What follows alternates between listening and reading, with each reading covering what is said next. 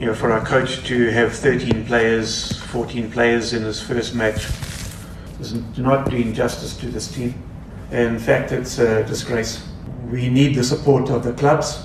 Um, these same players have been have gone through our under seventeen and under twenty teams and done very well at World Cups and, and the LARC, and they are now playing for those clubs.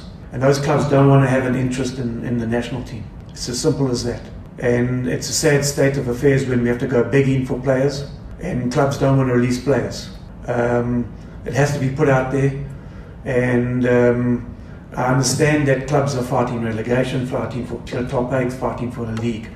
But at the end of the day, um, uh, those players are gay, or, or uh, want to better themselves, uh, and they'll come back a better player for, to the club uh, in the future. And um, and it, it's really sad when you have to go begging clubs for, for to get players to play in an Af African Cup of Nations tournament.